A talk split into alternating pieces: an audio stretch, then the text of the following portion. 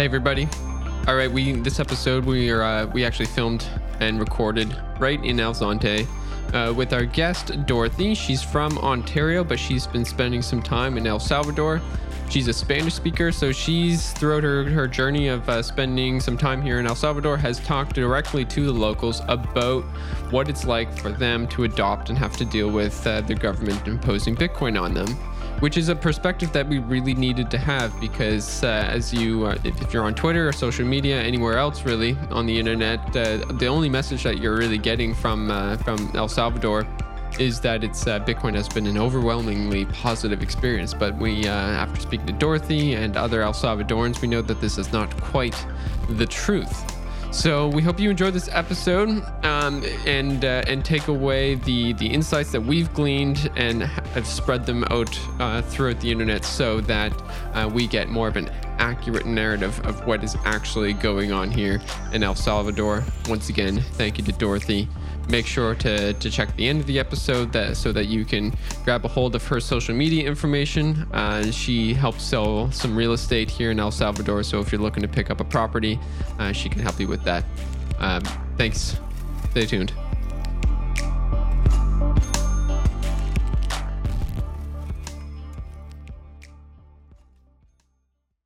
The thoughts and opinions expressed by Keegan Francis, Margakshi Palwi, and the guests on the Go Full Crypto podcast are solely their own and are not intended as financial advice. The content discussed is for informational purposes only. All right, here we are, everyone, with Dee or Dorothy from Ontario. If you remember in episode 86, which was the last episode um, where you had this experience in the ATM where someone wanted to withdraw US dollars with their Bitcoin and they were facing problems with the ATM. And in the last episode, I said that Dee had this amazing thing that she said to them. She explained to them that these are the growing pains um, that the country is going to face, but in time, other countries can learn from these growing pains and do better. So we brought her on our show to talk about the experience that she's had. So Dorothy, how long have you been in um, Antigua? Not Antigua. We are in El Zonte, so El Salvador for. Um, so I've been here approximately two months now. It's going on uh, just just under two months. Yeah. yeah, and I love that you speak Spanish. You're so fluent. When did you learn? Um, my family is actually from Spain, so I learned growing up various things, and then just getting out and traveling and taking some um, high school classes. I was able to learn to read and write, and then yeah, like just traveling, it really helped me. Yeah, yeah. keep in touch with your Spanish. So, yeah. and whereabouts in Ontario are you from? Um, Hamilton. So just on the other side of Buffalo. Yeah. Right on. Okay, so you've been here two months. What is, I guess, what was the first thing that you bought with Bitcoin when you came here? So the first thing I did with Bitcoin when I came here was I paid rent. Um, I actually found somebody who was uh, willing to negotiate a really fair price with me for rent for three months if I paid upfront. So I paid three months upfront with of rent. And then um, the first actual transaction I did with like Lightning was at a cafe in El Tunco called Point Break. And funny enough, since I did that transaction, I've sat there so many times, including today. And I videotape other people doing their first transaction in Bitcoin. And it's kind of like a funny thing because the um, barista there. His name's Frankie. And I told him, I'm like, you're going to be insta famous because I keep like posting all these people doing their first Bitcoin transaction. And everybody's like, when they, when I ask them, do you want a video of this? They're like, yeah, like I want a video of me making my first transaction. And they're, they're all kind of cheesy, right? Like everybody just scans and then they're like, that's it. It's so easy. But like, yeah, Frankie's always smiling in the background because he does this all day long, right? Yeah. But Tunco's not like El Zonte where there's only a few places that take it. So it's one of the only places. So they get a lot of people and it's right on the main strip and they have like the Bitcoin sign. So it really attracts a lot of people. Right on. So, so yeah. for our audience, El Tunco and El Zonte are sort of two beach towns in El Salvador, 20 minutes from each other, right? Yeah, yep. yeah. And um, well, I wonder why El Tunco wasn't named Bitcoin Beach if there's more transactions there. Because I also did notice when we came here after the conference, that was the 18th of November, there were these food stalls. It was a food festival, I remember, and there were lots of people that had Bitcoin accepted here then. And I, my first impression was, oh, cool. This is always the case in El Zonte. There's always these stalls here. There's always tourists going up and down like I guess the main street. Um, but then after after like a couple of days, the food stalls are gone. The food festival is over, and I think there's only two places that accept Bitcoin at Bitcoin Beach after then that I remember. No, if you walk all over the place, like across the river, there's all sorts of places that accept Bitcoin. Like all the little stores that you can pick up like a bag of chips and whatnot at, they all accept Bitcoin too, right? Okay. I, I don't think I saw the signs as Mm. much. But uh, anyway, so El Tunco, when did Bitcoin adoption begin there? I personally don't know 100%, but I want us to say that they probably adopted it when it became legal tender in June or July, whenever that was. So technically, everybody has to if they're doing business, but you know, most of the places in Tunco, it's been my experience that they don't. They're really nervous about it unless you have somebody that's like savvy and knows about it. And then they're so eager to accept Bitcoin, right? Because they understand it and they're like really happy to transact in Bitcoin. But other than that, everybody is still very leery about it. Um, and if they are accepting it, very few places, and it's only because their bosses uh, are complying with this new rules that they that they put in. So, for instance, yesterday I came back from another town and I used it at Wendy's. Okay, but like.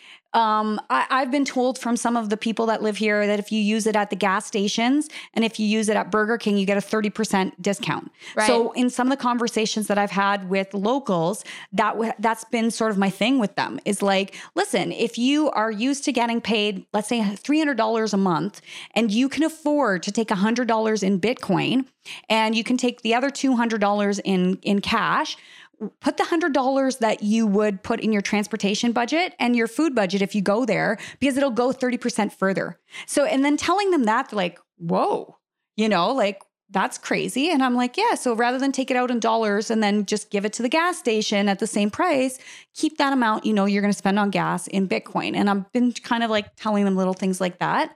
Have they responded with, um, or how have they responded rather with the volatility of Bitcoin? Because Bitcoin's down today when we're recording. Today is what the Dec- the third of December, Mhm. um, and Bitcoin is going to continue to be volatile. It's, it's just the nature of it in the stage that it is at. And how have people reacted to seeing what they got paid for, the value of that in US dollars go down Mhm. the very next day? So that is definitely a real concern. And you hear that over and over again from the locals. And what I have tried to explain to them, and this may be too advanced for a lot of people, not just the locals here, but just in general, if you're having this conversation with somebody back in Canada or US, you don't know if they would understand these concepts. That that is happening all day long, every day with our currency too, Right. right? And especially with inflation. So yeah, like they are just not used to seeing it um, in black and white every day. And they're not used to getting like a notification like, hey, it's down 2% today. And, you know, if we're in the Bitcoin space for long enough, we're comfortable with that at this point. Yeah. And, you know, so that is definitely a real concern. You hear that over and over from people here. And are they just overcoming it by waiting long enough, or do you have you seen anyone be put off by this? I've definitely seen people be put off by that in the sense that they think that it goes down, but it doesn't necessarily come back up. And I think it'll have, it'll take a while, but I do think I don't really care for Chivo for a lot of reasons, which, you know, you covered in your last, last podcast. And I concur with a lot of things about Chivo. But um, one thing that I do think that is good is the, the the fact that they did give them the thirty dollars. If somebody were to keep that, even if they spend half of it, they can see on a daily basis it fluctuating and they'll get more comfortable with that fluctuation. And of course, when it goes up, then they're going to be really stoked, right? So they will overcome that in time. But it's really no different than if they transacted in another currency, like in Guatemala, they use quetzals. And, you know, then they would see on a daily basis that their money is valued against the US dollar, right? And so it fluctuates or in Mexico with the peso, then they understand that. But because they transact in US dollar, they don't see that, you know, on daily. Even Canadians, we have a little bit more of a unique opportunity to appreciate that because every time you go somewhere and you tr- convert your money into euros or dollars, you're facing that, right? So Do you think that's uh, illusory? Like the it's being hidden from us in some respect, the the volatility in each of our respective countries' currencies. Whereas with Bitcoin, like there is no illusion. Like you're you're definitely faced with the volatility. It's up there right in front of your face. Whereas like the like when I'm yeah when I'm talking to other people, they're like, well, it's so volatile. And then how you brought up how it's um Every currency Every- faces volatility. Exactly, but it's like just kind of behind this curtain. and then Bitcoin kind of pulls that curtain back. Have you had experiences with people talking talking to people here that like that that you actually see the curtain get pulled back right before their eyes, and they're like, oh, that that clicks for them, or Yeah, there's a number of things like that it seems to kind of click. Um, when I explain that to them, that you know, yesterday that thing cost you a dollar, but tomorrow could be a dollar twenty-five, and you don't have any control over that. You just know that it used to cost you a dollar. Now you know it costs a dollar twenty-five. When I say things like that, it kind of you can see that it sort of clicks to them because they can remember a time where yeah something did cost 25 cents and now it's 50 cents or you know and and that, that's kind of unique to salvador because you can still buy like four candies for 25 cents you Right. know Yeah. and in canada i was thinking about it yesterday like our, one candy starts at 25 cents right like four four candies you've got a dollar into it here you can still get like four little candies for you know uh, 25 cents I actually don't remember the last time I bought something for 25 cents in Canada. yeah Uh, well, actually, the la- I, the last thing I remember p- using 25 cents for was those carts or trolleys uh, that you get at the airport. uh-huh Um, I remember at Toronto airport, you had these machines and you had to insert 25 cents. I'm not sure if that's increased because I haven't been to Toronto in a very long time, but that was like a decade ago that that was what I remember paying uh, 25 cents. But okay, so to play, uh, I, I want to add one in sure. just because it's fun. Okay. Uh, that what what can I we wanted remember? to play devil's advocate, but you go ahead. Okay, you can play devil's advocate in a second, but remember uh, like the parking meters?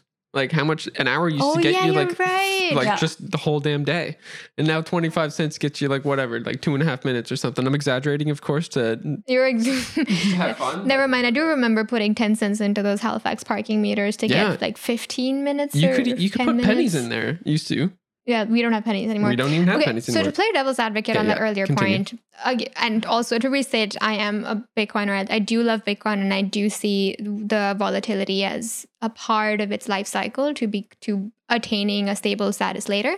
But with respect to our Canadian dollar, you won't see it go up and down ten percent in a day. And if someone was to come up and say that, okay, you know, you're talking about how Bitcoin is volatile and you're talking about how the Canadian dollar is also volatile, but there's a smokescreen of sorts that kind of, you know, doesn't communicate that volatility, volatility to us, it's still not 10%, Mhm. right? But that's a that's a government illusion, right? Is it? Because it it is still- ten percent, if not more. But the government shelters you from from seeing that, right? So they keep the market from doing those big dips. But that's happening all the time. Like you know, it's so it is a kind of a false sense, and there's a lot of false senses that we've grown up with. So for instance, one of the things that people have a really hard time wrapping their head around with Bitcoin here in Salvador is like, where do I keep this? Right. So when I say you got to keep it in a hardware wallet and I try and explain that to them, they're like, uh, like they kind of get nervous about it. And we have been hardwired to give that responsibility to a bank as well at a high cost. Right. Yeah. And so we've been like conditioned. So there's a number of things that we've been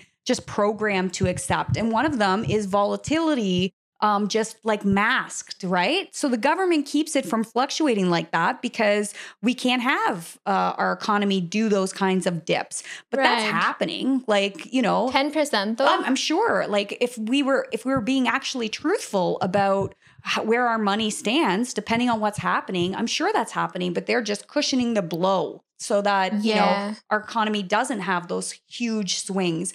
Then if you look at other economies, like for instance Venezuela, they couldn't keep that under wraps anymore, right? So Turkey as well last week or two weeks ago. So I mean, yeah, there's a number of those things. Yeah. I like that you said hardwired to uh, feeling like our money is safe in the bank. Where who was it that we were talking to? Oh yeah, um, our teen at, at, in Antigua. He was telling us about the stock market. and He was saying that yeah, the stock market faced a lot of volatility on Monday. Uh, there was Oh, yeah. there was a stock at the S the S and P 500. It was S- up okay. one and a half percent, but within the first two hours, and then it closed negative one and a half percent. no Keegan. I think it was like it closed at one point two percent or something. Something. It was ridiculous. It's And like we're talking about like w- just so minuscule when percentage he, points. when he said that it opened at one and a half percent, we we were expecting that okay, and then it closed at minus five percent or something, or minus ten percent because he said it was really volatile. And then he ended by saying, and it closed at negative one and a half percent, or like just a half percent lower. We were like, oh, that's volatile. That's Uh-huh. any 18 second duration in Bitcoin. But I wonder, like, do you think that's also a, there's also a sm- well, actually, there probably definitely is a smokescreen that keeps everybody from seeing the volatility in stock markets because there's so much manipulation in it. Um, are you familiar with spot stocks, by the way?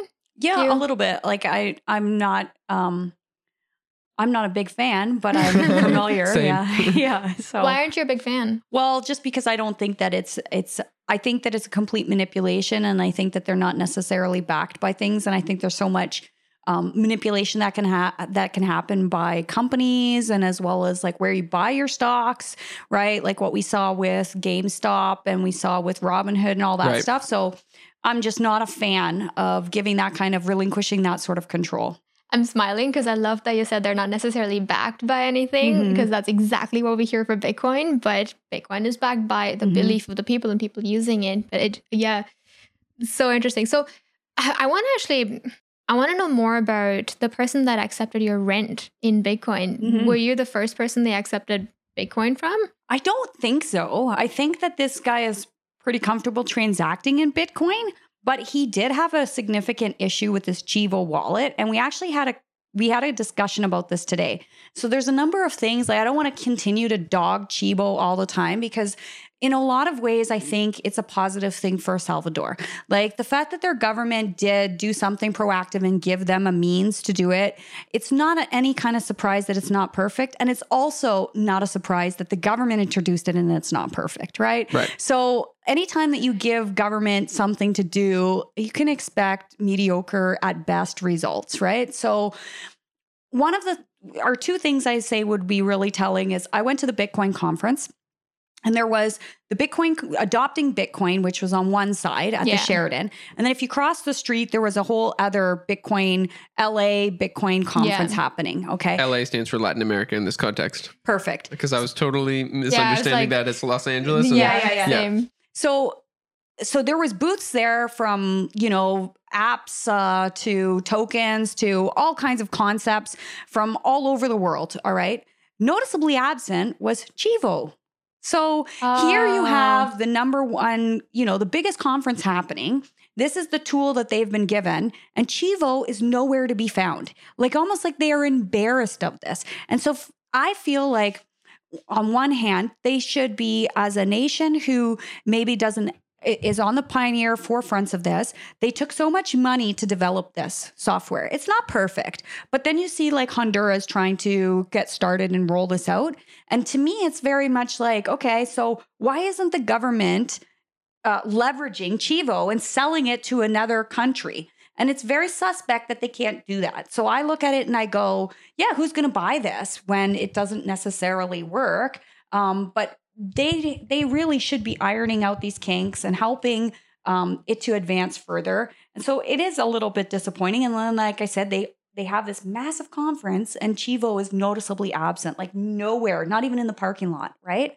So And no That's sorta boards or advertisements or sponsorships or anything either. nothing. It's so weird. Yeah. And the adopting Bitcoin one is really weird because that was that was a huge part of adopting Bitcoin was Yeah. giving them a, a, a- an app that they could use that was, you know, distinct to Salvador. And then like again, they're nowhere near the conference, right? Well, with with with respect to the people that attended these two conferences, do you did you see a lot of Salvadorans who wanted to learn about Bitcoin come to it? no. Okay. Maybe on the one day in the LA Bitcoin conference, there the first day that I was there, it was a free ticket and it was the s- the Spanish day. I would say that I saw a lot of people walking around there that were Salvadorians and I met them and we had great conversations, but they were already in the Bitcoin space. Like how many people just like saw this in the paper or like read about it on Twitter and was like, I gotta go there. I don't know about that. You know? I think that's a really small number because even at the Adopting Bitcoin conference, they did uh, have, um, I, I would say, a majority of the talks in English, but they also had translators translate each and every talk.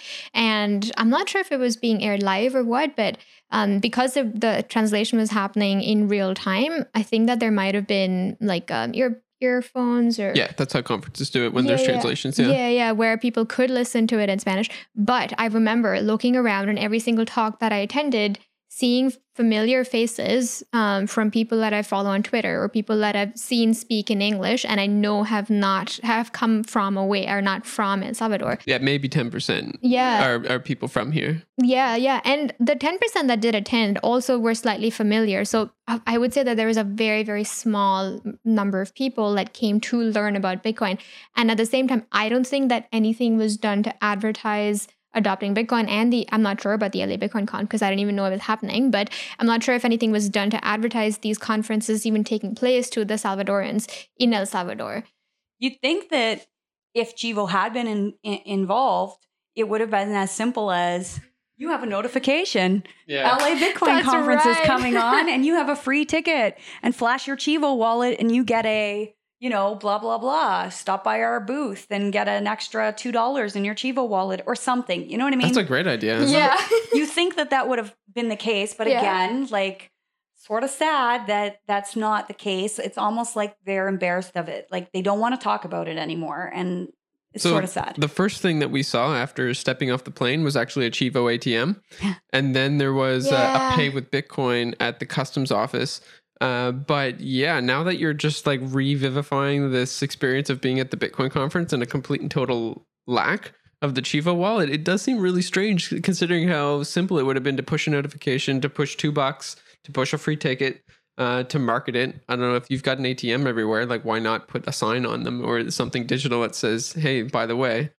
Even with the Chivo wallet, though, I remember we were looking at how to withdraw. What, what would we even do? Because would we want to withdraw US dollars with our Bitcoin? It was either deposit or withdraw. I forget what, what we wanted to do. yeah, I but think we our, wanted to withdraw US dollars because the number. we need because we didn't have Wi-Fi at the point in time. That's true. But yeah, we had to KYC ourselves. I actually remember thinking to myself that okay, this is one of uh, one of the things that doesn't get talked about very much is if you don't have a phone that's working when you land in a country where Bitcoin is legal tender, and let's just assume that we're five years down this path and Bitcoin is used everywhere, it would at least with my phone plan, it would cost me $15 to have data on my phone for one day.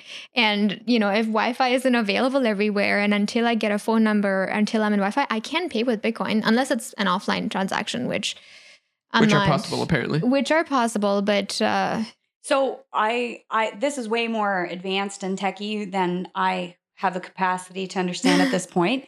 But I did meet somebody at the Adopting Bitcoin conference who had a little QR code reader and it was in lieu of Wi-Fi. And what he was saying was this technology is coming out of um, Los Angeles. That's where they were from.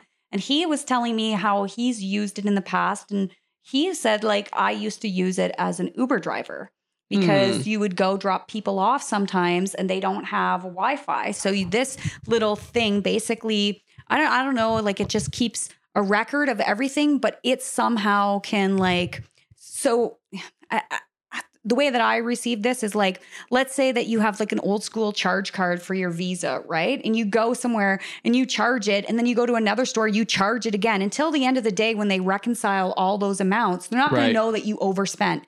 But somehow with this QR code reader, it doesn't do that. It reconciles in real time. So it wouldn't allow you to make transactions and pay with Bitcoin without being able to actually have the funds. So this QR code thing is very new technology. Like I said, I don't have the capacity to wrap my head around it just yet. But they've thought about that and they're at the adopting Bitcoin conference and they're saying, hey, this we know that this is going to be an issue where people don't have Wi-Fi. They can still use this technology. They can still accept payments.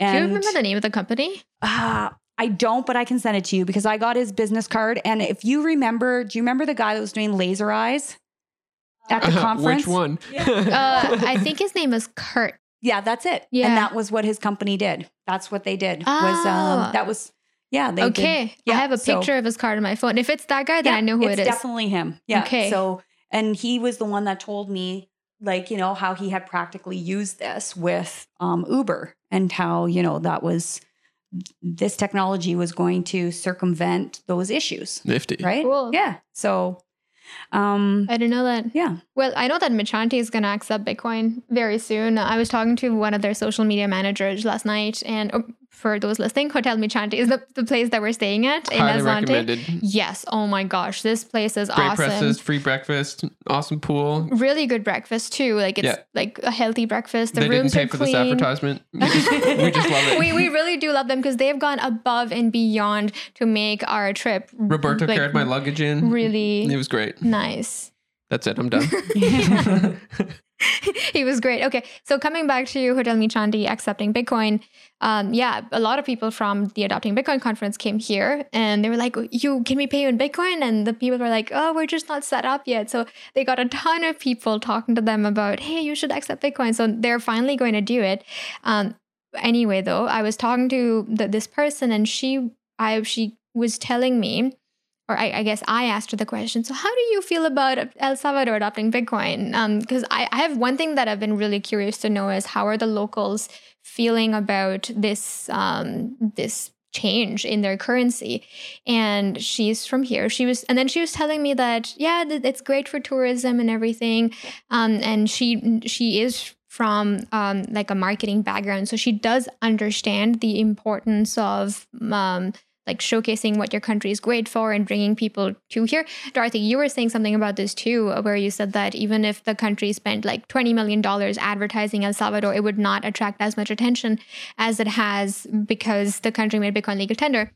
And then I asked her more about, you know, what she thinks is the future for uh, for this and what she thinks about the president Nayib Bukele. And she's like, well, when he got elected, everybody thought that he was going to be different, and he said he was going to be different. But it's same old, same old politics. He's still corrupt, and it's fine that he's doing this for Bitcoin. But um, I feel like this is all just for show but and there's going to be no follow through with what he's talking about mm-hmm. and um, you know trying to talk to her more about what her feeling is around all this she she just continued saying that um, i would much rather see there being investment in education and healthcare because that is lacking and i feel like he's focusing too much on bitcoin and too much on the marketing side of like the of tourism and the the focus is great. She was not saying that that's bad, but she's saying it's not uh, well balanced with what she believes the country also needs, which is good education everywhere and healthcare for everyone. Mm-hmm. So, ha- have you heard this from anybody yep. else? So, I've heard this, and um, I have a very unique perspective on this. Being from Canada, where we have basically state run schools everywhere you go, as opposed to the States where it's pretty common to go to a private school and there's an abundance of them. Canada is very rare. And what I've come to realize is that they're just little indoctrination centers for the government. So, is it a good thing or a bad thing? People should get educated to a certain extent, but should the government have the control over that? You be the judge, right? So, when people say like the government should be facilitating education, I'm mm. like, yeah, to a certain extent, I agree with that. But where do we draw the line and say the government needs to take their fingers out of it, right? And then, uh, same thing with the healthcare what we're seeing in Canada now is that if you're not vaccinated, they're going to deny you certain aspects of your healthcare. Even though you pay taxes for them. Exactly, right? Even though you've paid into the building of the infrastructure of that, even though you believed your whole life in, you know, uh, healthcare for everybody and that sort of thing. So, again, where do you draw the line and say the government has too much control and, you know, and then so the, the other thing that I am quick to tell Salvadorians is I do say that about, you know, your government could have taken $100 million, spread it out throughout all corners of the world and not had the impact that adopting Bitcoin had. Now all eyes are on El Salvador and everybody's looking to this country to see what they're doing with it. So that's one thing I tell them. So, and the second thing I tell them is when the American dollar fails, that fiat currency fails, which it will, um, if you only have one currency, your economy fails too, whether you like it or not. And so at least this gives you a second option. You may not be ready for it, you may not want it, just recognize how you will be able to pivot in a direction you never would have had access to had this not happened for you. And they're already familiar with the failing that. of a currency, right? In 2001, I think it was, is that what was their old uh, colon? Yeah, their old currency, the colon. Colon. Yeah, uh, that that failed, and they had to pivot to the U.S. dollar. And what was that transition like? I think I'm not Jose sure, actually. was told, telling us it was it was a month long process, right? So one month you right. could use the colon, then they had a buffer period of one month, and then after that it was U.S. dollar and no colon And now though they've got this two-tiered system, but yeah, we totally agree. At some point in time, we can't exactly say when, but the US dollar will fail. It's just on that trajectory now. Why Mm-hmm. do you have that conviction? Yeah. Um, well, I mean, I know the history of money. And so I know that fiat currencies last anywhere from, you know, usually about 100 years. And we're sitting at plus minus about, I think, 100 years right now. Yep. You can see the value of the dollar and what it buys versus what it used to buy. We know that the oldest currency in circulation is the British pound, and it's lost like I think 98 or 99% of its of its buying ability right now. So yeah, it's only a matter of time, right? And the, the US dollar is really not backed by anything. Once they remove the gold standard and they're just printing money, printing money, printing money, it's only a matter of time before it fails. And Well, I guess it's backed by the belief of the people in the government. And as that faith or trust in the government starts to fail, so will the the control of the US dollar. I don't know if I told you guys the story about um, the Canadian dollars and how nobody wants them here. And I wasn't aware of this until. No. Did I tell you You- guys you this? told me I you went- Let's Yeah, dig yeah, in. I, yeah. want to hear this. So this is another reason why I have that conviction is I met a Canadian here who was traveling and he didn't have any more American money, but he had Canadian money. So he gets stuck in the city and he says, um, you know, I need to pay for this transaction. It's $40 American. Can I give you 60 Canadian? And they were like, no. That'd be a good deal, but Exactly. So he says, okay, $60 is usually like, you know, that's valid. But if you won't take it, will you take 80? And they're like, no. So then he's like, will you take 100? And they were like, okay, hold on, we'll make a call. So they called somebody who works in currency and was like, this guy's trying to pay $40 with 100 Canadian. Should we take it? And they were like, no.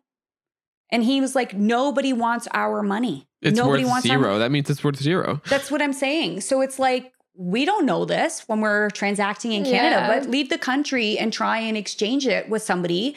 And they're making calls and they're saying, no, I don't want it. I try to make that point all the time. Actually, I've I've, I've spoken about this point numerous times on the podcast. Yeah, well, just the one where like if you go to a different country, the first thing that you do is you trade your money for their money. right. Because if you try to use your money, it's worth 0 It's Mm-hmm. only worth something within the borders of the country, and the only exception is the U.S. dollar. And in the future, the exception will also be Bitcoin. Mm-hmm. So we need a borderless money, and right now we've got this like weird facade that the U.S. dollar is this borderless money. But, uh, yeah, I, I think that even free acceptance of money is something that's going to help um, just help build a more lubricated fabric of of transaction of value and tr- the, the of trade. Um, who were we talking to? I think. Oh man, we've talked to so many people, but we asked someone. Oh yes, it was Skal, that Icelandic restaurant Oh, yeah, in right. Antigua. Yep. Um, we ate there and we, you know, started a conversation with the guy that was behind the, the bar, found out that he was from El Salvador, asked him about what he thought, and then asked him if he was going to accept Bitcoin as payment in the restaurant itself. He's like, ah, yeah, I'll accept it. I, I can accept whatever else except Doge. Um, uh, I- he's like, I don't want that. And then we were like, yeah, you you won't find us dead with Doge on us. So yeah, don't worry about that. You you said you said it weird differently, but that, that was the Yeah. phrase you used. Point being that I wouldn't um, be caught dead with Dogecoin. that's is what you what I said. said, Yeah, there yeah. we go. and then I think that the, the point is that he, you know, he said yes to accepting Bitcoin, but he said he'd also accept anything else, with some exceptions, of course. But the ability to believe that something other than what your country says is money, That's novel. that is, yeah, yeah, like you said, that that is novel. And again, bring that to the point where you said, you know, once the US dollars face fail, once the US dollar fails, and it will, you already have optionality to accept payment in Bitcoin. Things will already be set up. And yes, there are growing pains right now with the transition from not only um, still accepting Bitcoin, but transition of people to um, transition of the education in people understanding how to accept it. Um, but once that happens, people will just have more optionality, not only to Bitcoin. And I do consider Bitcoin to be money. I don't really consider any other cryptocurrency to be money. But if they want to accept, um, if a shopkeeper says that, hey, if you're going to pay me in Okay, what other cryptocurrency shall we Ripple. name here? Solana. Oh my god. Uh, actually, Uh, I think it's called XRP. XRP, yeah. Yeah, it's We not got called out Ripple. for That's the company. Yeah, Oh, we. Oh, sorry. no, no. So I'm just On I'm our putting my like facetious voice on because Yeah. we had an ri- episode on Ripple, and then like we had a t- we had I think that's the episode that has the most comments on it, And the most the number of Ripple army dislikes. got at us, and they were like, "You called it Ripple the whole time. Uh, it's actually XRP." XRP, yeah. yeah, we don't know what we're talking about. Yeah. yeah.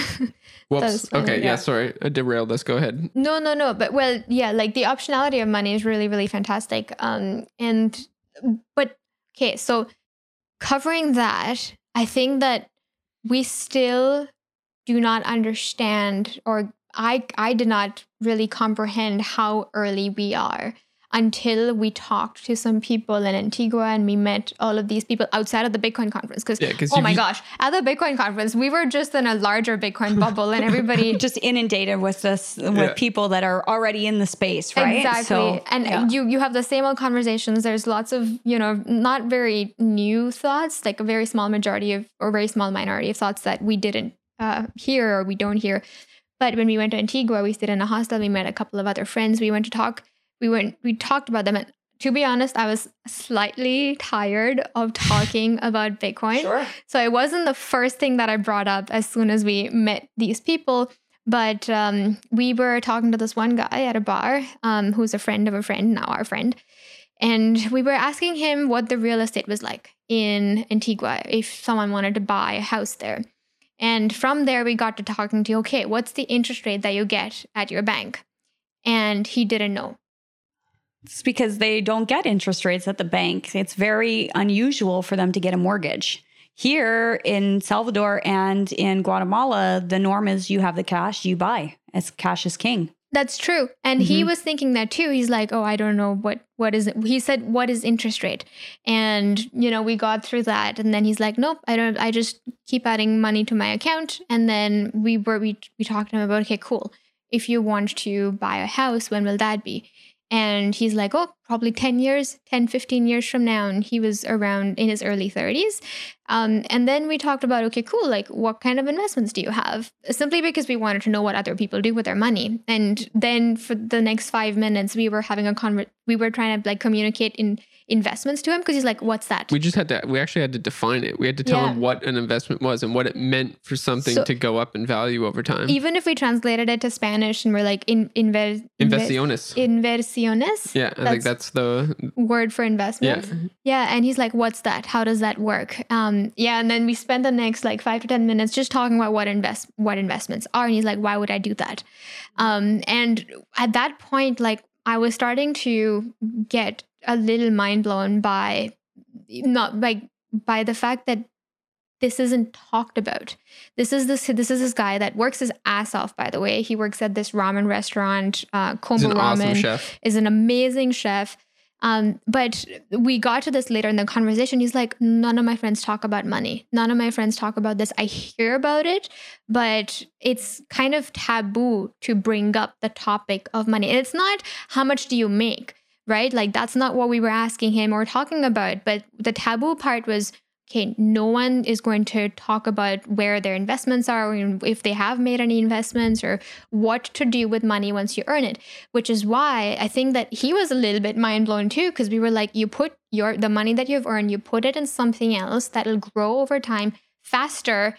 Uh, way faster actually than just having cash um, and in in five years or ten years when you want to use it for something you can use it um, it'll just have doubled or tripled based on what you invested in and then you you'll have your money work for you because you're putting it towards something else and just that just having that conversation made me realize that wow we're we're not only are we early to bitcoin but something that We're early to financial we're, literacy. we're Yeah. early to people talking about money freely So, one experience that I had this past week, I went to this town or this place here in um, El Salvador called Punta Mango, and it's fantastic. It's such a beautiful beach place, um, great surf, like the waves are fantastic there.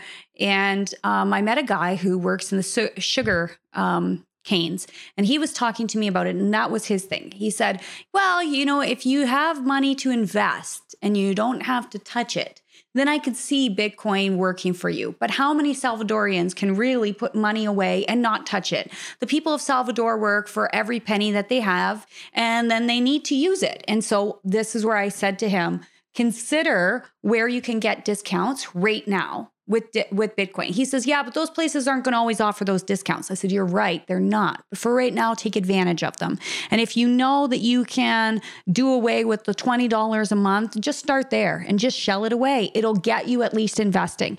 And so, but that one of the things that has come up in the Bitcoin conference and I've heard over and over again is this idea that somehow Salvadorians are not going to be able to grasp the concept of Bitcoin because their education lacks and their technology isn't advanced like ours. And what I like to say is how many Canadians and Americans, with all the technology and all the education we have at our disposal, have really tapped into financial literacy, one, and second of all, cryptocurrency as a means to grow your wealth how many Canadians or Americans that you would have a conversation with eyes don't glaze over when you stop talk about generational wealth and what that looks like. And if you were to have a conversation with one of your friends that wasn't in necessarily a financial space, you don't know them from that avenue, and you say, Hey, what'd your parents teach you about money? What's your investment style? Where are you headed with your, you know, how many of them would be able to even give you any kind of like strategy or talk, have a like a, an intelligent conversation with you that you would be like, wow, this person's on point. They seem to know what they're talking about. So it's not a Salvadorian thing. You know, it's that's a universal thing. It is somewhat taboo to talk about money in all spaces, really, unless you're in financial Finance. space, right? I bet it's like two to five percent worldwide. To answer your question, like how many of my friends, like probably five percent of them would be comfortable like and opening a conversation. Yeah, and I think that because it's not something that is brought up very much when you're growing up, you have instances where someone's a young adult and they have to you know do whatever work that they do as as for their career as their profession and they don't have the time or the energy to spend uh, to learn about what they can do with the money that they earn and then you have financial advisors that do that for you or third party people third parties that take your money from you take a cut of whatever you make and then do that for you and they're I supposed hear, to be doing a good job as well uh, that's true but that aside i think that um, the lack of education on money growing up has created a job market for people to advance in that space and then act as a third party uh, to make more money off of your money. And I think that because that is the norm now, people are comfortable with, you know, not learning about money because somebody else will do it for them just recently we were talking to someone and um, and we've had this um, said to us multiple times too where people contact us and they say oh can you can can i give you my money and you do what you do mm-hmm. and we're like no yeah. that's not how yeah. this works we will not take your money again kind of hardwired to give that responsibility to somebody else right yeah, exactly. and it's like it's time we clawed that back and we say, what's the cost of giving this to somebody else? And who should know about my money? And who should know about, you know, like what I desire and what I truly want out of my money? Like, shouldn't that be me? And maybe that financial advisor doesn't have the same goal that you have, right?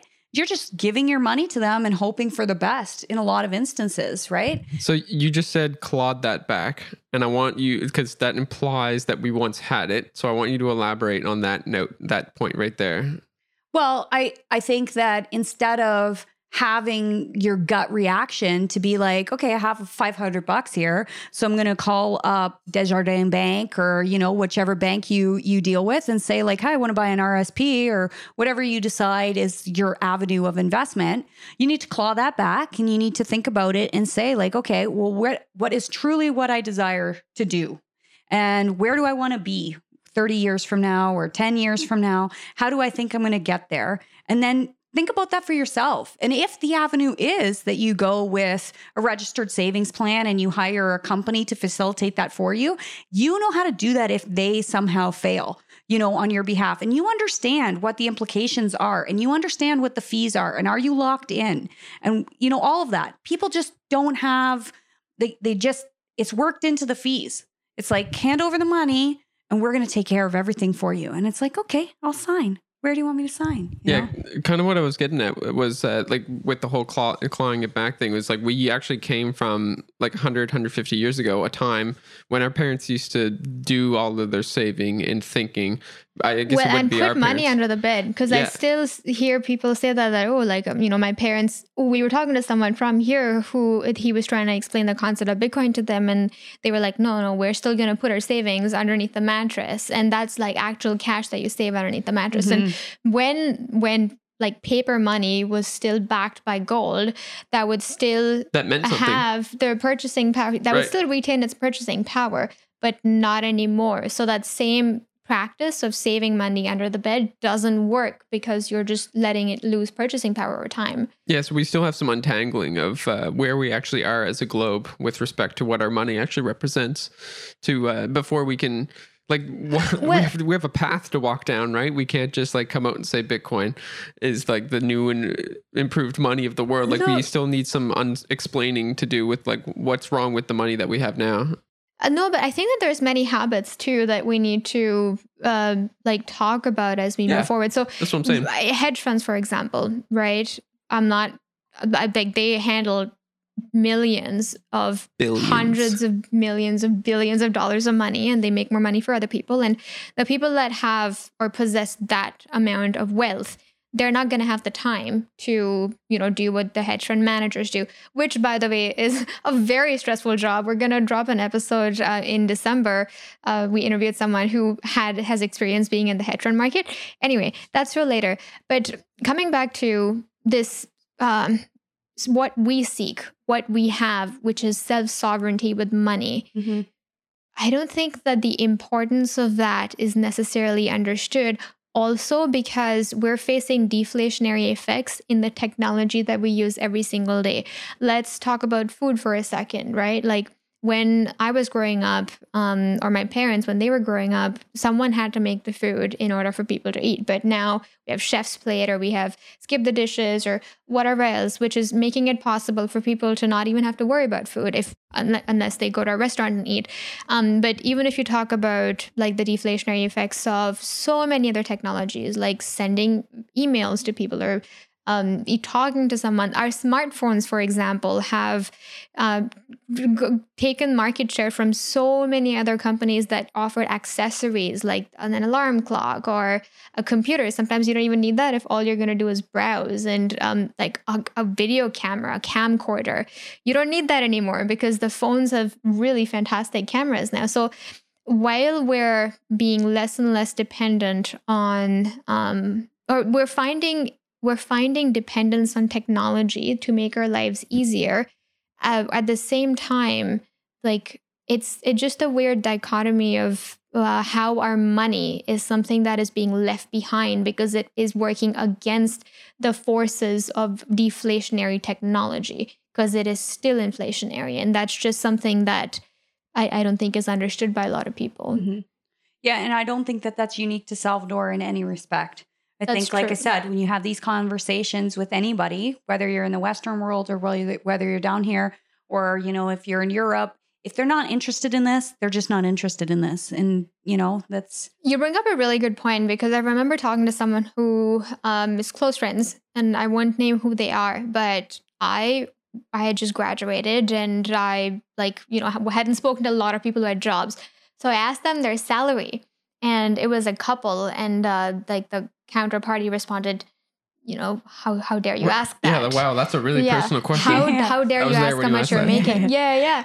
And I wasn't asking out of like wanting to compare how much somebody else makes or judge. I just wanted to, out of curiosity, know how much people make. What's a person in your position actually make these days? Yeah. I'm very Yeah. curious. Um, and I, I really wonder when all of that is going to go away.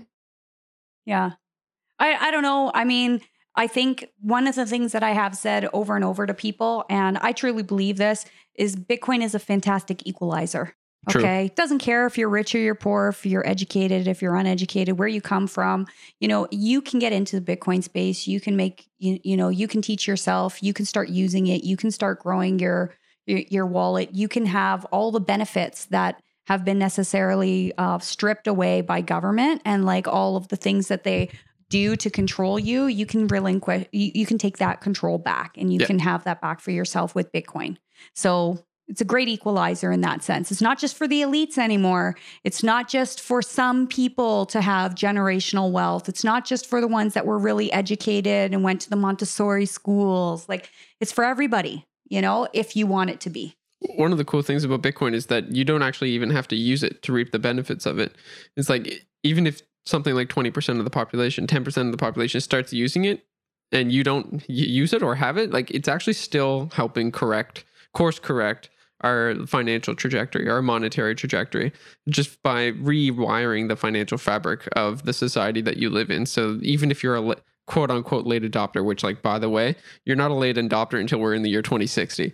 All right. Like yeah, we're still all early Yeah, adopters yeah. here. I, I think it's funny. Like a lot of the Bitcoin shirts that they had at the conference were really funny. But one of the guys that I was with, he's from Canada too, and he was laughing so hard at you can buy a fraction of Bitcoin, like Yeah. because he says like that is the number one thing everybody says. Like I just a gotta buy base a fact. whole Bitcoin, right? It's like I thought that was funny. You Okay, know? quick tangent here. I watched uh, the new episode of South Park today, and uh, it took place Do you in watch the South Park? Yeah, yeah, yeah. Oh, you gotta watch it. It takes place in the year 2061 in the future, right? And they've got all these jokes about the future. But one joke was that uh, Stan walks into a hotel and he pays with Bitcoin. Okay. And the hotel's guy's like, it's the future, you know? So everyone just uses Bitcoin now because it's the future. And that's obviously the only currency that's going to be around in the year 2061. I was like, yes, yes, South, South Park's Park on gets it. it. They're on it. yeah. was Anyway. it South Park that predicted things that happened in the? No, that's The Simpsons. Oh, Yeah. The Simpsons uh, like predict all sorts of weird things like Trump and whatnot. Yeah, Yeah. yeah. I've seen different things where they like have all the things they've predicted over the years. It's Pretty crazy. bananas, actually. Yeah, it's so exactly. eerie. Bananas is a good word for it. Um, one thing I wanted to bring up to you guys uh, that I haven't shared with you before was when I was in Punta Mango, which is about three hours, three and a half hours from El Zonte, um, Tunco area, and it's in La Union, I think, is the the area of El Salvador. They have a place there called Agua Fria that is trying to mirror what Zonte did. So they are in the very Mm. early stages of getting a couple stores here and there on board with it. And they built this beautiful soccer um like stadium for the kids with like turf and everything. And so one of the things I did was I went there and I checked it out. I took some pictures of it. I mean, fantastic soccer field and such a great thing for the community. It's like a staple place now. Everybody, when you ask them about it, do you know where Agua Fria is? And there's like one store taking, well, there's two stores taking Bitcoin at this. And the one guy, his name is uh, Carmelo. It's Carmelo Market. And when you say, like, do you know where Carmelo Market is? Oh, yeah, sure. And then when you say, like, do you know where the new stadium is? Well, I've heard of it, but I haven't seen it. It's like a huge attraction. And they're so excited about it. And I just can't wait to see what happens for those people, like what has happened for the people of El Zonte. It's literally been life changing for the people, the kids that were here in Bitcoin Beach when it came. And I, like I said, they're mirroring the success. They're trying to have that. It's so great to see it. But, or, and there is a big part of that community there that is like, doesn't want it, keep it quiet because of look at all the tourism, look at what's flooding into Zonte. We want things to be quiet here. And I understand that because when people ask me, like, where are you? I'm always like Salvador. And they're like, how is it? I'm like, you'd hate it. Don't come. you know, so I get it in a sense, right? Like, you want the best for these people. You want to see them be able to lift themselves out of poverty and bitcoin is like a great way for them to be able to do this but at the same time you understand that one, what, once that comes so do the masses. And when you can see like country like salvador and then you see a country like, for instance like costa rica and you're sort of seeing like the, what it used to look like 30 years ago before people really moved in and stuff i understand how they want to protect that so much right? So it's kind of a juxtaposition like it's a sort of or maybe a catch 22 is a better Yeah. way you know? Like how do you allow this to be what it's what it could be wh- while still keeping all of the pieces private and that tight knit community and you know Yeah, I have, a th- I have a thought on that. It, it might be that um, well, there's demand for this Bitcoin adoption uh, anywhere. I suppose in El Salvador, you can probably find someone that wants to accept it but doesn't know how or have the information to do so. And I think the more El Salvadorans that help each other uh, adopt it uh, like the less influence from the outside that comes in um, like just like some person from europe united states canada they come in hey i've got all the tools i can speak spanish i know how to help you set this up. Like the more of these uh, these kids let's say from el zonte that then like hey look we're from el zonte we knew how to set this up and like now we're going to help you set this up. It just kind of makes the like the culture or the the business or the people uh, it's it's familiar for them. Maybe it's uh, it's less intrusive from the outside as well. They can maintain all of the aspects of the culture that they came from without having to uh, like absorb anything from elsewhere. I don't know. What what do you think? Well, do did they did half of the community do that to attract more people to the town? I don't think so. I think I think there may be some of that and I think there are some people that are hoping that their business will grow as a result of this. But I think really what they're seeing is just like the opportunities that it gave for the youth right. there. And one of the things about Bitcoin Beach that has come out is that these people, when they adopted it, they really didn't have any other options but go to the States and then send money back to Salvador, right? right? And so because their parents left to the States, that left them prey to, you know, join gangs. And, you know, they were kind of orphaned. And then Bitcoin gave them um, like a future that they didn't have before. And so I think that's what they're seeing. That, that that's what I think that they want in Punta Mango.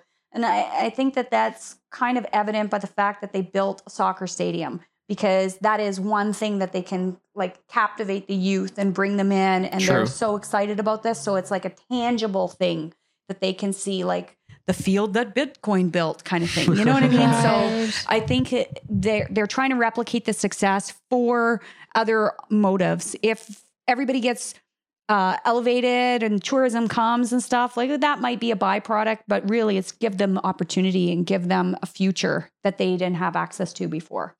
Yeah, I I kind of um, I like that there is um, a difference in opinion in in that community, and the the fact that it is known because there's no other way for growth, and there's no other way for a change to be adopted and accepted, such that everybody in the surrounding area like likes it. Um, and hopefully, as time passes by, they do see the benefits of it, and their disagreements with what it is doing to their community, um, I guess, dissipates or disappears with time. Um, but yeah, that, that is a really good point. Uh, and something that um, was brought up in an episode that we did with Katarina, she's our friend we did an episode with her. She uh, toured around She's Central America. Right now. She's in Guatemala right now, and she learned Spanish here. And something that she brought up is something that we need to understand is like, do the locals want this to, um, like, one, is this something that will really change their lives? Is this something that I'm super resonating? I'm gonna take a quick second here. Riga, what, what, did we just do? What are you laughing at? I got super distracted. Dee brought us wine, sorry. and we're drinking during the podcast. No um, yes, uh, and there was this beautiful pour taking place in front of me, so I got really distracted. You gotta check it on YouTube, by the uh, way, if you want to see that pour take place in real time. I've uh, never been on a podcast before, so I was like, oh, maybe I just need a little liquid courage to like help me out, you know. So yeah. yeah. Oh, Dorothy, like you've been fantastic. you've been. You. I Thank love. I, I love your uh, philosophy around Bitcoin and the and what you've been telling locals mm-hmm. in in Spanish itself. I was fascinated by it the first time that we met um, and I'm really glad that we got to share your thoughts with our audience.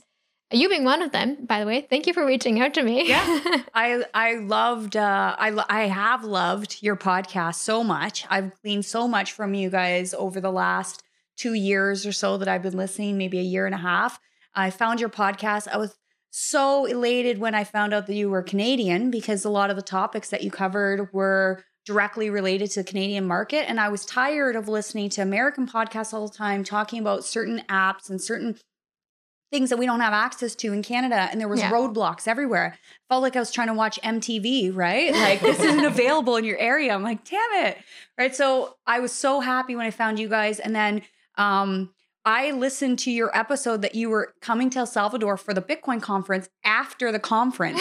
but what was funny was when I went to the LA Bitcoin conference, I met a Canadian company that was there and I told them about your podcast. I'm like, oh, do you guys listen to Go Full Crypto? And they were like, no, what is it? And I shared that. And then lo and behold, you're at the conference. I was like, wow, this is just so, you know, crazy and so great. And I'm so fortunate and, and grateful that I had the opportunity to come to Salvador and then this conference happened while I was here. Yeah. That's just been a, a fantastic, you know, bonus to being down here.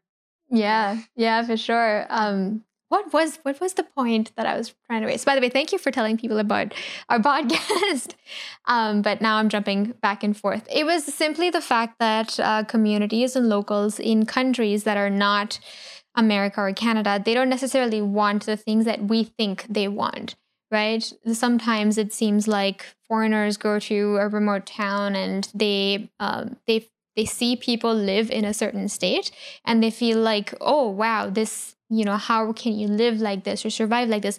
Let me bring something to your community that i think is going to uh, raise your community. When people in that community are perfectly fine living the, way they are they're happy they are surviving uh, on a day-to-day basis and you know that was kind of the point that i was trying to make. Like whereas like if i come in as a foreigner i try to introduce you to bitcoin it kind of seems like i know what's best for you. But if you've got like this youth from el zonte coming to you they're going to know just they're going to have a better idea let's say of exactly how or why bitcoin is going to help correct or um, bolster or enlighten uh, your your way of life. Because like I really don't know. I have no idea how to make your life better. Like, who am I to know? I'm from Nova Scotia, Canada, right? But like, if you've got someone from El Zonte come in and spread the word from a someone from El Salvador, and they're like, "Look, I know that you're having this problem, this problem, because these are exact same problems that I had three hours north of you." Look those like that's such that seems like such a better situation than um, all of this outside influence coming in and trying to and trying to trying to help that she kind of just seems like the last 400 years of of colonialism re- sure. repeated in a different way. Well i'll say two things to that just really quickly. So one this kind of struck me when i was in guatemala a few years ago. I remember um, in Guatemala, they have these things called widowmakers. In the bathrooms, they have heated water because it's not as hot as um, in Salvador. So I don't know if you saw this, but like they don't have hot water except for in the bathrooms. Then they have like electronic thing that comes and is wrapped around the um the shower head okay and so i was meeting somebody and that she was from canada and she was dating somebody from guatemala and she said oh we're staying in an airbnb um, just to get away and stuff and and i said um just you know, like, does your boyfriend have hot water at his house or something? And she's like, no, they don't have it. And I said, like, she she said I bought them a few things since I've been here to help them out. And I said, "Did you buy them a water heater?" And she's like, "No, I bought them food and groceries." Like it was a foreign concept to me because here I am thinking from my terms like, well, the, you would want hot water in your house. But like when you don't have it and you've just been getting by, what's more important, right? right? Like your food, groceries, or having hot water. So that's one thing. And then I will, I, I'll kind of like tell a story really quick, and it's gone around the internet. And so it's this Mexican guy who is a um, fisherman and he meets an American, and the uh, American says, "Oh, you have such a beautiful life. Tell me about, you know, I see you go out on your fishing boat every day." And he's like, "Yeah, you know, I get up and I take my fishing boat out, and then I come home and, you know, I see my wife Maria. We make love, and then I go out in the evening and, you know, with my friends, and we enjoy our lives and this and that." And the American's like, "Well." you know, you should work more hours so that you could buy yourself a fleet of boats and then this and this and this and this. And he goes, okay. And then what will I do with my days? And he's like, well, then you can go out for a couple hours and come home, make love to your wife in the afternoon. It's like he already had that life. You know what I mean? Yeah, yeah. But our mind just goes to what we're used to, like expansion. What, exactly. Yeah. And what Westerners, you know, think is the path to success. And that goes back to what you're saying. Like, we don't know what they need in order to get by day to day. We're living in different times, different world than them, right? So, yes, somebody coming in from a local standpoint and saying, I know the growing pains, I know the like real pains of accepting this and transacting in it. This is how I kind of got around that, or this is what helped me.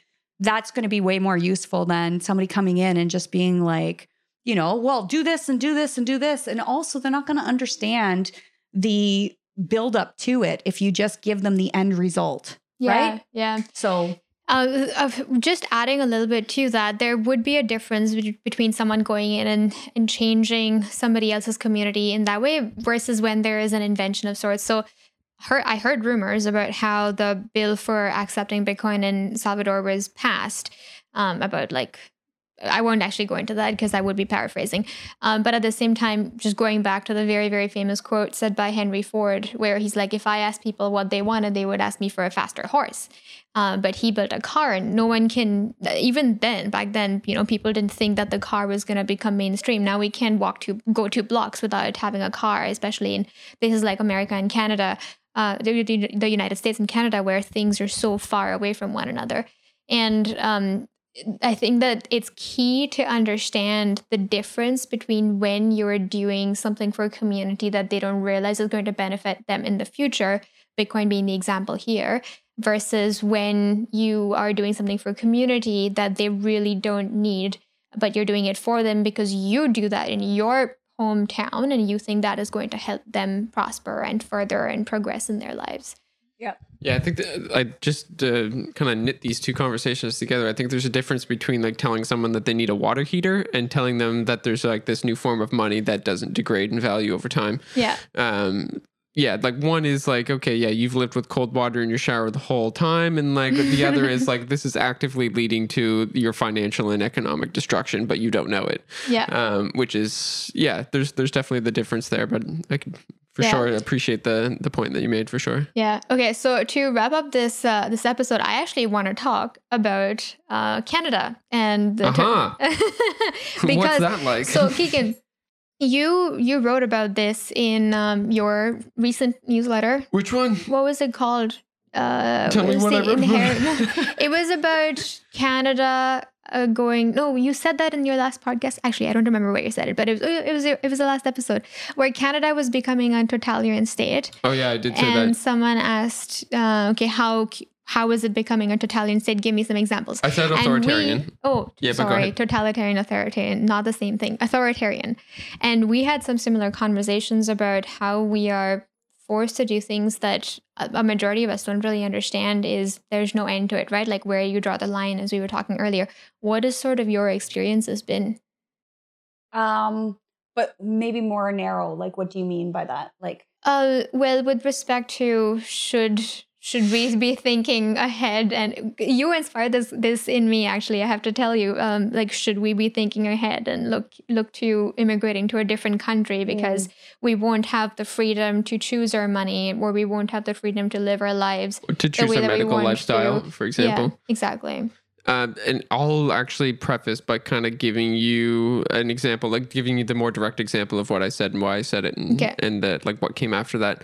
Um, yeah, I like I, I I think it was yeah in the last podcast I said that we're kind of trending towards a more authoritarian state.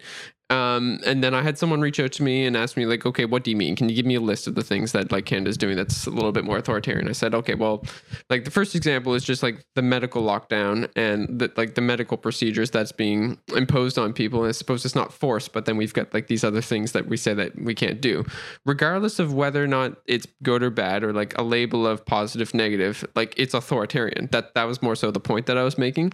Like I first think that we need to agree on the like what we label it and like when the government is using their authority to enforce a rule that's authoritarianism in my mind. And like then we can have the conversation about whether or not you think we should have lockdowns or shouldn't or whether you think it's a good thing or a bad thing. Um, but we first need to agree on what it is before we can continue the conversation. So that was the even was the with good or bad though I, I just feel like we've we've we have to pick sides now. We have to either say this is good or we have to s- disagree and say this is bad. And we've lost the the grace that lies in the nuance of any situation or being happy with what is happening or like um, learning where you can agree to disagree instead of just outright being hateful of a decision that isn't in your favor what are your thoughts on that Well, I mean, I have a lot of um like thoughts about where Canada is headed and what I saw before I left Canada. And I have a lot of disappointment in, in Canada and Canadians. I was raised my entire life to think that Canadians were a certain way, that we valued um, people's ability to think for themselves in a lot of realms, including autonomy over your body and make those health decisions for you. And a lot of the things that I see in Canada have nothing to do with health, they have a lot to do with coercion and power. And what I'm seeing from Canadians is that they are willing to accept these things as long as it's under the disguise of, well, it's for the greater good and it's for our health. And they're just willing to like not question that and just go along with that narrative. Um, so I'm very disappointed in Canadians for that. But more than that, you know, this whole thing about carrying around a, a, a passport and certain privileges for certain people as instead of certain other people.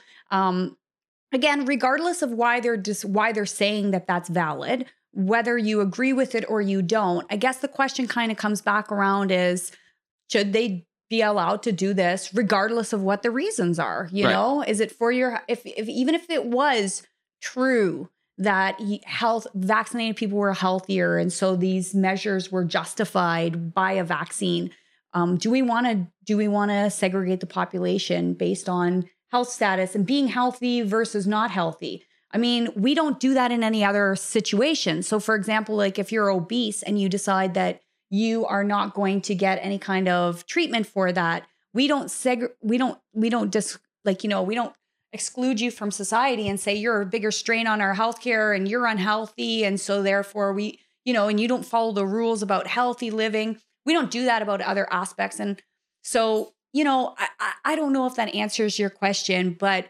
the way that i see canada going it's like it in a lot of ways i feel like Canadians have offloaded the responsibility of thinking for themselves back to the government again. That's like one of the worst things any population can do because like once you offload the responsibility onto the current government, it's a different government that will inherit that same responsibility and that different government later might be a government that you don't agree with right so once you've offloaded or given that or set that precedent of having the government dictate the particular decision for any particular event uh, well it's really only a matter of time before a government gets in that that is like you just take the United States for example. You guys go Democrat, then you guys go Republican, and then like as soon as you renege, uh, renege on the responsibility of one thing, it's like it's only a matter of time. It's like four years, eight years max before the opposite government's in place, and is going to use the same thing that that uh, that you agreed with to against you now, and that's it's just that's real dangerous. I just don't really I don't love that. That I, that kind of reminds me of antibiotics. What's that? oh, just what you said about um, reneging on previous responsibilities. It's a little bit of a weird analogy, but I know that when I was growing up in India, and um, you would have these medicines that would cure you naturally, so using Ayurveda, versus antibiotics, where an example I was given uh, was mostly okay, you have this one drug one year that they say is effective for curing something. But then two years later, it's a different drug, which is new and improved. And then the question becomes, oh, are you saying that the drug that you gave me two, like a year and a half ago, two years ago, was was not sufficient that solving whatever problem that it is solving. And of course this it's different for different diseases but you have um, you have ayurveda where the cure is the same and has been the same for thousands of years and it doesn't change and it is still effective at curing the thing. So I'm not sure exactly how this analogy relates, but I was think I, what I was thinking is that um, with uh, with with opposite views and parties, um, Democratic and Republic or political parties, it just feels like um, the the person that it is in power. It's kind of like the new and improved drug, where the previous thing that the party was doing is now deprecated or not useful anymore. When I think that the whole point of having any party in place or power is making sure that the people are prospering. And I feel like that gets brushed aside or that when once you have so much control and so much power when something gets so politicized you're forgetting what you're working for the, which is the prosperity of the people as a whole. And there's this difference between the people of the country and the political parties. They just kind of operate on two different levels. Yeah they shouldn't but they they oftentimes do. Yeah i find that yeah that oneness is is missing. All right folks what do we say? Should we jump in the pool or something yeah. Or something. Or Yeah. something. There's- Watch the Sounds good sunset, and if it's still yeah, there. if it's still there, you know. No, I, I think we got carried away with this conversation. Had way too much fun. Thank you so much for coming on, Dorothy. My pleasure. I'm so happy that you guys asked me. And what I said to you um, when we met in Tunco, you said like, "Oh, I've I've like you know been able to talk to you and learn so much from what you're saying." And I'm like, that makes my heart so happy Yeah. I've learned so much from you guys. And so to hear that you learned something from me is like, oh my gosh, I can't believe that I was able to give you something when you guys have given me so and give much. everyone else something as well. yeah. Yes, of course. I think of there's some, course. some good gems in here yes, in this podcast. There definitely are. Um, all right. Well, I actually uh, we'll put it in the show notes. But if anyone listening wanted to get in touch with Dorothy to ask her about the real estate scene Mhm. in in El Salvador, can you actually give a quick blurb on why? Um, well, I was a realtor in Ontario and I still am a realtor licensed in Ontario and I work out of brokerage in Mississauga. So if anybody is interested in the real estate connection here in Salvador and making a purchase, be it crypto or with American dollars, and they want to know the ins and outs of purchasing here, or they want to, you know, just discover what are some of the opportunities, I can certainly help them to get in touch with good people as well as maybe facilitate a transaction if they so desire to and they're doing it from Ontario. Um, that would be something that I would be able to do uh, with them. So, yeah, if they want to get in touch with me, um, let me think here. What would be the best means of doing that?